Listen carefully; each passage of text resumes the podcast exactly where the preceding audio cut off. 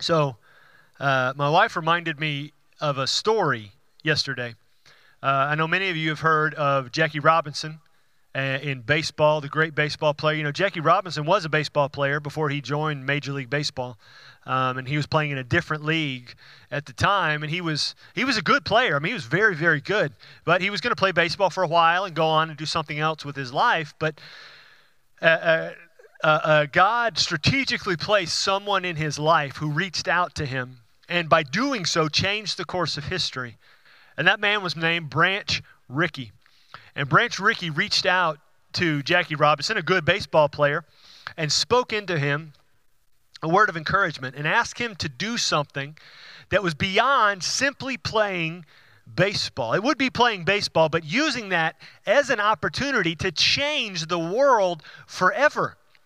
And so what Branch Rickey did is he asked, he was one of the co-owners of a different baseball team. He asked uh, in Major League Baseball, he asked Jackie Robinson to come to their team and to be the first African American to play Major League Baseball and uh, told him that it was going to be difficult. People were going to say things, people were going to persecute him, and it was going to be a hard road. But the hard road, if he would keep his cool and he would persevere through all of the difficulties, Branch Rickey told Jackie Robinson that he would then change the world if, him, if he would simply make the decision to do this. And Branch told him, I, I, want you to do this. I think it would be great, not just for you, but for everyone coming after you.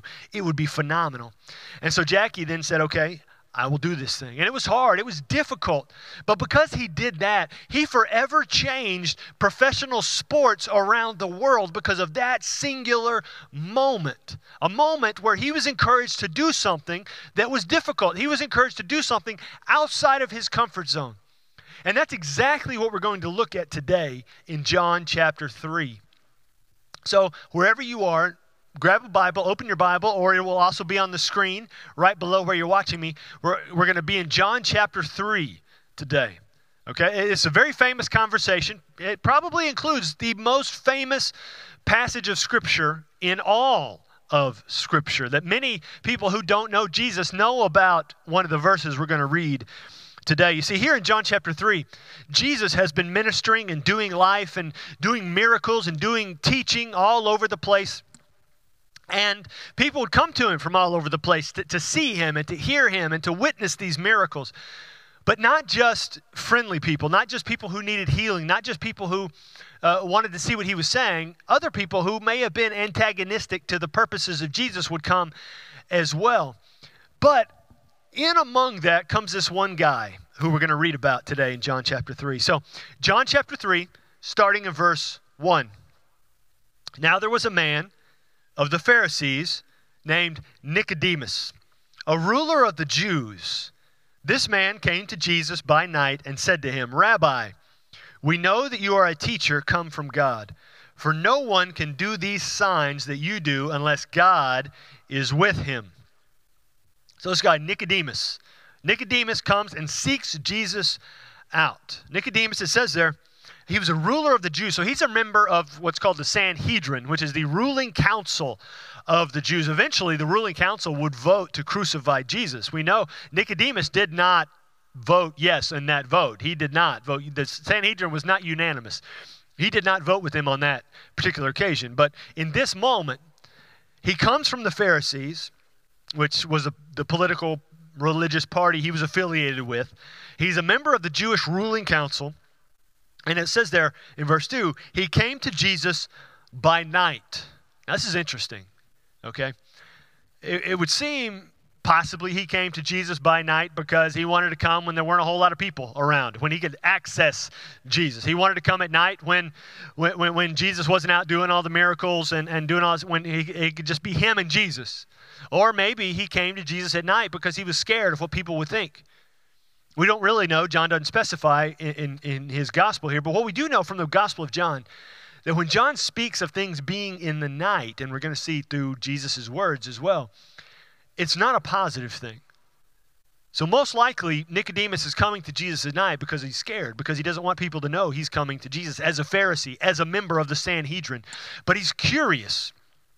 He's very curious. And so he comes to Jesus and he says, Rabbi, we, speaking of the Jewish rulers, the Sanhedrin, the Pharisees. We know that you are a teacher come from God. So this is very significant. He's acknowledging there's something special about Jesus.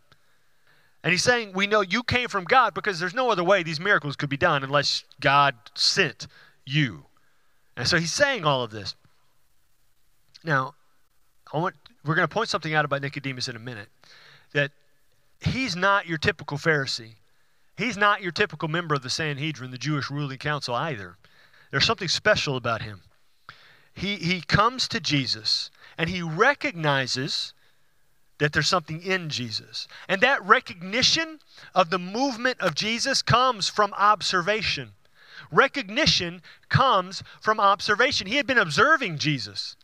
And he recognized, because he was observing, because he was watching, he recognized something special about Jesus, something in Jesus. He came from God. The acknowledgement that he makes there in that moment, even though he comes to him in seeming fear, he acknowledges, he recognizes there's something special because he had been observing something special in Jesus. So, if we observe and, and try to keep our you know, spiritual antenna up, we, we begin to observe what's going on around us. And in that moment, we can recognize the movement of God because God is always moving, whether we recognize it or not. He's always moving, He's always doing something, He's always speaking, whether we hear Him or not. And so recognizing that comes from observation, comes from special attention being paid. And, but we know Nicodemus, even though he observed, even though he recognized that God was moving, he had not yet put his faith in Jesus. Look at verse 3. Jesus speaks back to him. Jesus answered him, Truly, truly, I say to you, unless one is born again, he cannot see the kingdom of God. So, really, Jesus cuts to the chase here. He doesn't mull about in small talk. He gets right to the heart of the matter because Jesus has something that many of us don't, and that's a sense of urgency. Jesus has great urgency. He doesn't want to beat around the bush and, and, and talk about stuff that's not important. He gets right to the heart of the matter. And he says, Listen, I know you want to see the kingdom of God. The only way you're going to see the kingdom of God is if you are born again. And now, this phrase born again is odd. Okay? It's not something, you know, in common vernacular like we have now, phraseology of the culture. Jesus is introducing this here. You must be born again. And so Nicodemus would hear this and be very confused. But what do you mean, Jesus, born again? And Jesus knew that he was introducing a confusing phrase in to, to what Nicodemus is saying, or Nicodemus's question. And so he says, You must be born again if you want to see the kingdom of God. So Jesus says, Okay, fine. You want to see the kingdom of God? This is how it has to be. You have to be born again. Verse 4. Nicodemus said to him, how can a man be born when he is old? Can he enter a second time into his mother's womb and be born? So Nicodemus is saying, Jesus, this is nuts. Okay? How can a man be born again? Enter his mother's womb again? I, I don't understand what you're saying to me here, Jesus. Let's let's let's try to figure this out, Jesus. It, this doesn't work for my brain here. Jesus answered in verse 5 Truly, truly, I say to you, Unless one is born of water and the Spirit, he cannot enter the kingdom of God. That which is born of the flesh is flesh. Now, the flesh that he's talking about here, this is a sin nature. That which is born in sin is sinful. Okay? The rest of the verse. And that which is born of the Spirit is spirit. So he's talking about being born again that when you're born in the flesh, when you're born in sin, you live a sinful life. And when you're born in the spirit, you have the influence of the spirit affecting how you walk and how you live and how you interact. And so he's saying uh, the implication from that verse is don't be born of the flesh. Don't, don't live by the flesh. Don't live by sin, allowing sin to influence you. Choose to be following the influence of the Spirit. Verse 7 do not marvel that I said to you, You must be born again. The wind blows where it wishes, and you hear its sound, but you do not know where it comes from or where it goes. So it is with everyone who is born of the Spirit. So Jesus gives an illustration here to Nicodemus. The wind blows wherever it wishes. The, the, he says, like it's like the wind. And now, we don't really have the you know the similarities in our language but in the language jesus is speaking here the word for wind and the word for spirit is the same word that he's using. And so the wind blows, so he gives this illustration. The wind blows wherever it wishes. You hear its sound, but you do not know where it comes from or where it is going. The wind just happens. We can try to figure it out and try to, okay, where's the origin of the wind? Is there like a giant blower somewhere? How is this going? Where is it going? It's going to go wherever it goes. I mean, it's the wind. You can't control the weather, kind of a deal, obviously, today. You can't control the weather. But in the same way, the Spirit does the will of God. We cannot control the Spirit. The Spirit can influence us if we listen to the Spirit, but the Spirit cannot be controlled by us. And so, this, just as the wind goes wherever it wants, the Spirit goes wherever it wants. And if we're born of the Spirit, we will follow the Spirit wherever He goes. And we cannot try to reason where the Spirit is going. We cannot try to, you know, pro and con where the Spirit is going, and what the Spirit wants us to do. Because really, if we, if we, if we pro and con a decision we need to make, and the Spirit has already instructed us to make the decision, if we make the decision based upon our pro and con and not on the influence of the Spirit, we're making the decision based on us and not on the Spirit. We need to listen to the Spirit and His influence. Not that pro and con lists are bad, but if, if the Spirit is instructing us and we choose to follow our logic and our reasoning rather than the instruction of the Spirit, we're not in that moment being born of the Spirit. We're being born of ourselves and our own influence and the flesh, as Jesus says here. So, Nicodemus says back to Jesus in verse 9, How can these things be? He says, Jesus, I don't understand what you're saying to me here. He says, Yeah, but but but how is this possible? Look in verse 10. Jesus answered him, Are you the teacher of Israel, and yet you do not understand these things? Now, the way Jesus says this here in verse 10, the teacher of Israel, he says it almost like it's a title. Like, like Nicodemus as a teacher isn't just a teacher in Israel. Jesus says this like it's a like it's his official position, the teacher of Israel. He's an influential teacher of the people of Israel. And Jesus said, Okay, you teach all this kind of stuff all of the time. How is it that you're not grasping what I'm speaking to you now? And honestly, how true is that for us sometimes? And we turn off our spiritual brain at times, or we get home from work and we turn off our brain and we don't focus on being in the moment and we don't apply our brain power or our spiritual power to the people in the house that we live with.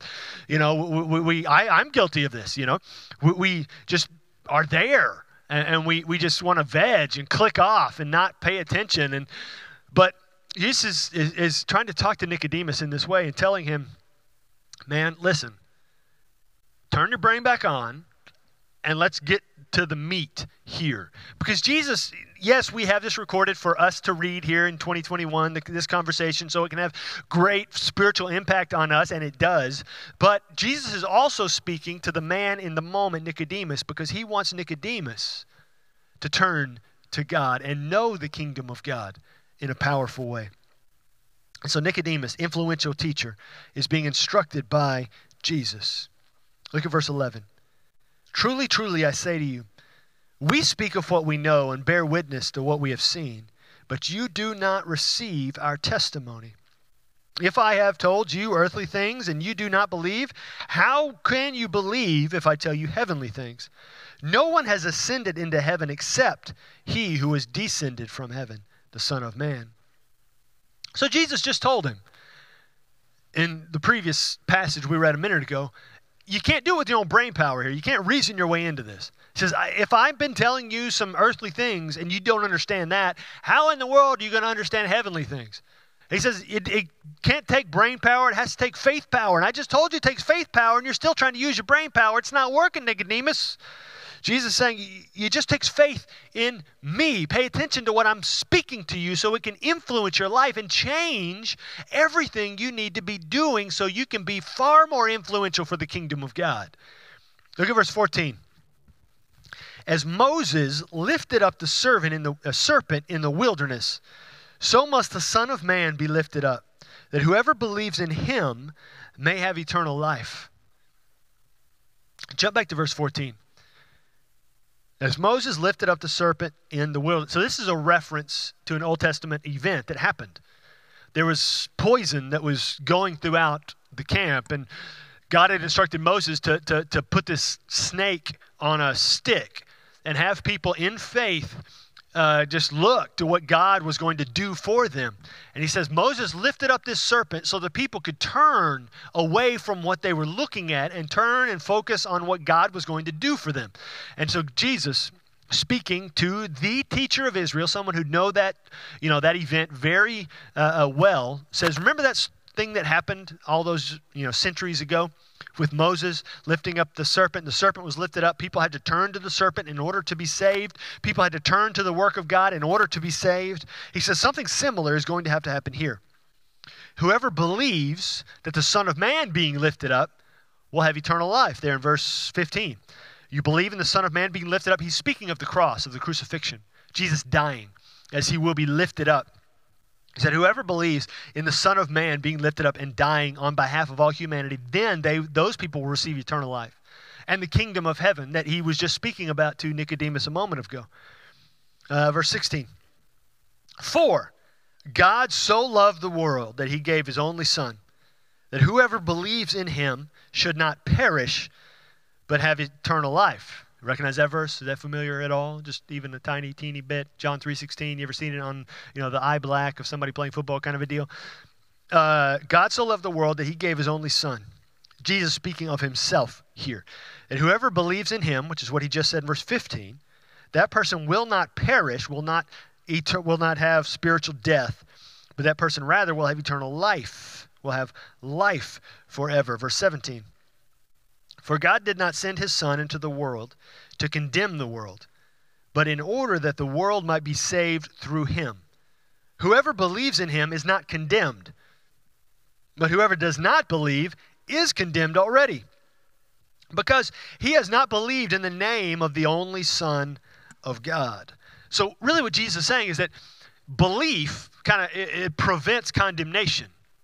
It prevents punishment, eternal punishment after we die. Belief is preventative medicine. It, it, can, can do all sorts of spiritual things to us that nothing else can. It's trusting God, it's having faith in God, it's, it's having confidence in what God's going to do tomorrow, not knowing how today is going to play out. It's trusting in the Lord. And that's the point that Jesus is talking about here. He's building to something that he's about to drop on Nicodemus in these next few verses. He's building throughout all of this moment to get right to the heart of the matter with Nicodemus. He's been teaching these great teachings to Nicodemus, and he's about to, to ask Nicodemus to do something personally that's going to change the direction of his life. Okay? Verse 19. This is the judgment. The light has come into the world and people loved darkness rather than the light, because their works were evil. For everyone who does wicked things hates the light and does not come to the light, lest his works should be exposed. So there must be personal recognition coming into the light and exposure before you can have personal healing and, and personal growth, he says there. Light has come into the world. People like darkness rather than light because when you come into the light, everything you got's shown in the light. It's exposed in the light. People like the darkness because they can hide in the dark. They can hide all that mess in the dark, not just from each other, but they feel like they can hide it from God. Even though in reality you can't hide from God. Everyone who does wicked things, sinful things, hates the light and does not come into the light because his works will be exposed. You have to personally acknowledge and confess your sins to God. And by doing that, you come into the light, say, God, this is who I am. The thing is, though, God already knows. God already knows. He knows your insides. He knows your outsides. He knows who you are. He knows your thoughts. He knows your heart. He knows your motivations. He knows everything about you. Even if other people make other kinds of assumptions about you and don't really know you, God knows you and knows who you are. And God is whom you need to speak to in that moment and come into the light with who you really are, regardless of what other people think. It's not about what other people think, it's about what God thinks. And God wants us to come to Him. Romans uh, uh, um, 10 9. You confess with your mouth and believe in your heart, and you will be saved. You confess in your mouth, with your mouth, that Jesus is Lord. God's Son died, rose for us. You believe in your heart that he rose from the dead.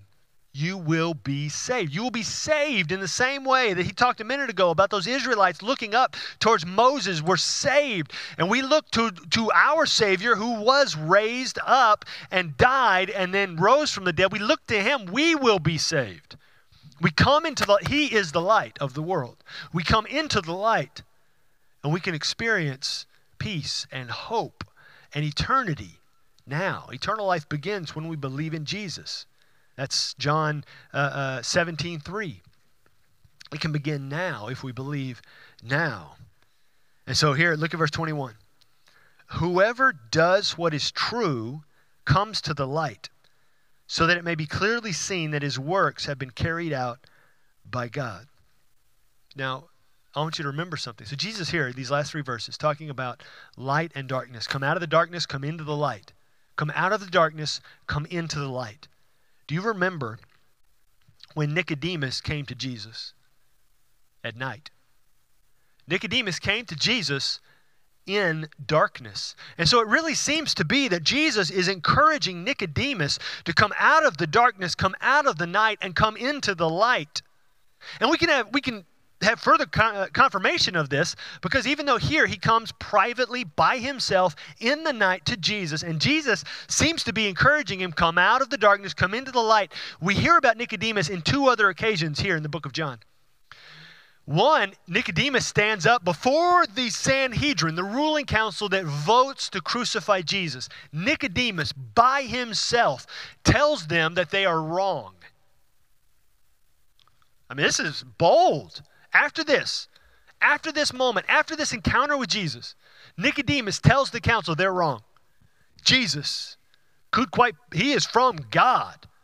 He says, basically, you guys need to stop it. He's from God. And they said, Who? What? You're a disciple of Jesus now?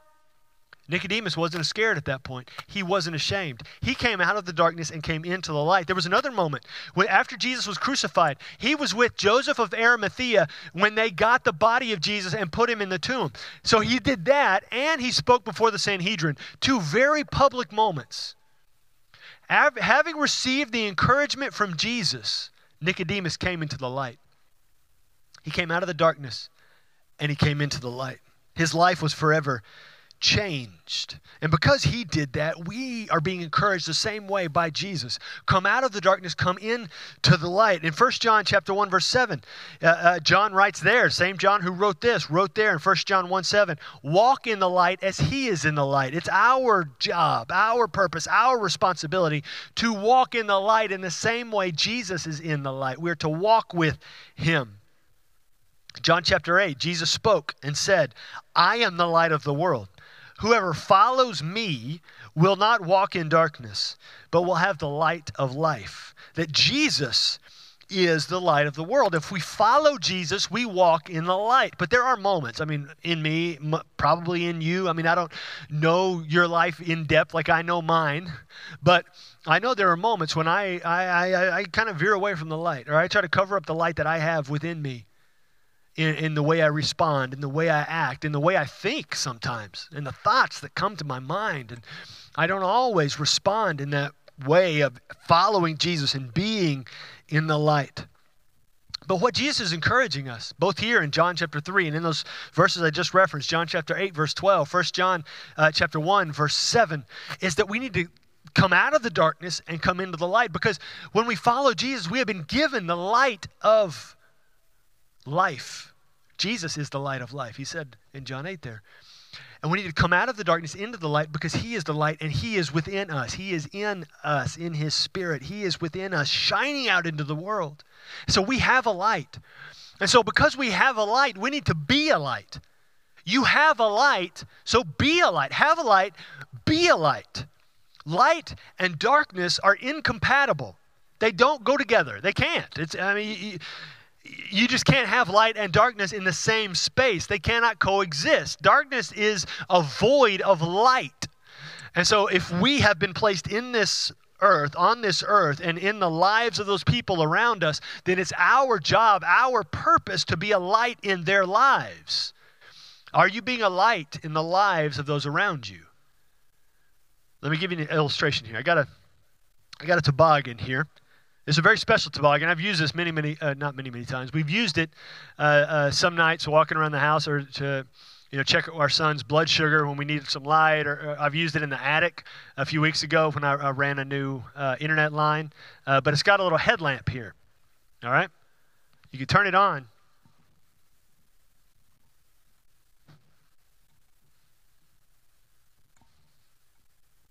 And you can see it's bright. I see Caleb on the camera covering up his eyes. It's bright. You may be in your house right now covering up, saying, that is too bright. See, the thing is, if I walk into a room with this on, I'm going to brighten up the room no matter what's going on. I can't help but brighten up. Liam's covering his eyes too. I can't help but, but brighten up the room because I've got light. I have a light. I'm being a light. But the problem becomes having the light when I try to darken somebody else's life by saying something negative, by saying gossip, by, by not speaking the gospel into their life. I'm keeping them from seeing the light, from seeing in the light, from being in the light, from being with Jesus. I may have the light, but I'm not being a light to them when I do some of those things. When I say something in, in a negative tone, when I say something condescending, when I say something uh, uh, unkind in my in, in what I say or how I say or how I think or when I say something about them to somebody else that's negative, gossip, rumor, hearsay. It may even be true, but if it's negative, what benefit is it to the kingdom of God? And so in that moment, I may have a light, but I'm not being a light to them. Even though having the light, it should be impossible for me to speak darkness. Sometimes I do. Sometimes I know you do. Some of you have spoken that darkness to me. I know you do. I know it's there. And I've spoken it to you sometimes. But the thing is, if we have a light, we need to be a light everywhere. Be a light. God put you with your light in the lives of the people around you to be a light for them, to be a light for them. So you have a light to be a light. God puts you there to be a light. Do you light up a room with hope and joy and peace and Jesus? Do you light up a room with what the Spirit has put within you? Hope and joy and Jesus. Do you light it up? Or do you bring darkness to the room when you step in? How do you respond? How do you act? Jesus encouraging Nicodemus, be a light, man. Come out of the darkness into the light. He's speaking that same truth to us. You have a light, be a light. Come out of the darkness, come into the light, and be a light to those people that He has placed within your circle of influence, within arm's reach of who you are, whether physically, right now, in your house, at your job, at school, your neighborhood, on social media. You have a light, be a light for the kingdom. For that's how he started the conversation. You want to see the kingdom of God? This is how you do it. You be a light so they can see the kingdom of God in you. Have a light. Be a light. Now, we've been talking about being all in for Jesus since the first Sunday of the year. Being all in for Jesus. You know, believing, we, we, we identified 10 areas that need to be in process in order to be all in for Jesus. Believing, uh, being a believer, uh, being baptized, being in a small group, spending time with the Lord daily, uh, attending church service, on a consistently regular basis, giving financially, using your spiritual gifts, being advocate for the work of God everywhere, and then and then telling people about Jesus and making disciples. Being a gospel giver and a disciple maker. If you're not doing all 10, then you're not all in for Jesus. If I'm not doing all in, then I'm not if I'm not doing all 10 of those things in in some, you know, progressive way, if I'm not working towards them, then I am not all in. Me, I, as the pastor of the church, if I'm not doing them, I am not all in for Jesus. I can say it all day long, man, I am all in for Jesus. But if I'm not telling people about Jesus, if I'm not being a light to them, then I'm not all in. If I'm not being a light in their lives, I'm not all in. If you're not being a light, then you're not all in. But imagine what God can do with a people, with a church, with a, with a region that is all in for Him. Imagine what God could do with that. Imagine how your family would be. Imagine how your workplace would be. Imagine how the, the grocery store would be. Imagine how our interactions would be different when we're all in for Jesus because we have a light and we begin to be a light in the lives of everyone around us. Man, what would that look like? Let's be all in for Jesus. Let's be a light in the lives of those around us. So, the first question you have to ask yourself is Do you have a light? Do you have the light of Jesus in you? Do you have the light of Jesus in you? And if you don't have the light of Jesus, this is it right here. This is what it's all about right now. Just as Jesus was calling Nicodemus out of the darkness into the light, this is that moment for you. This is it. Okay? Well, you have to, all you got to, you don't, you don't have to, you know, be perfect the rest of your life. You don't have to be perfect the rest of today. You don't have to be perfect the rest of this hour. All you have to do right now is believe. Believe that Jesus is God's Son, that He came to this earth and died so all your sins would be forgiven and then he rose from the dead so you can live after you die. That's it. That is the gospel message. Gospel means good news. That is the good news that he brings to us today. Is to believe. That's it. Believe. And, and if you want to believe right now, click that button right below me. Come out of the darkness, come into the light. That's the first step. Click that button. Say, I made a decision. I want to believe in Jesus today. And you put your phone number there. I will call you today, Sunday. February 14, 2021, I will call you today. If you say, I need to know Jesus today, we'll take care of it right here, right now. You believe. You believe in this moment in Jesus. You believe. Allow Him to bring the light of life into your life and give you eternal life. So that's the first question you got to ask yourself. Do you have the light of Jesus? The next question is, will you be a light? Will you be a light? Whose life will you brighten up this week? Whose? Whose life will you brighten up this week? Think about that. Whose life? Who, who will you interact with this week? Maybe it's your kids. Maybe it's your spouse. Maybe it's your parents. Maybe it's your neighbors. Maybe it's the person at the grocery store. Maybe it's the, the checker at, at the gas station. Whose life is God sending you to or sending them to you? Whose life will you brighten this week? Will it be everyone you interact with? That's what it's about. We're supposed to do that, yes. Will you brighten their life today, tomorrow, Tuesday, Wednesday, this week? Will you be a light for them? You have a light. Will you be a light?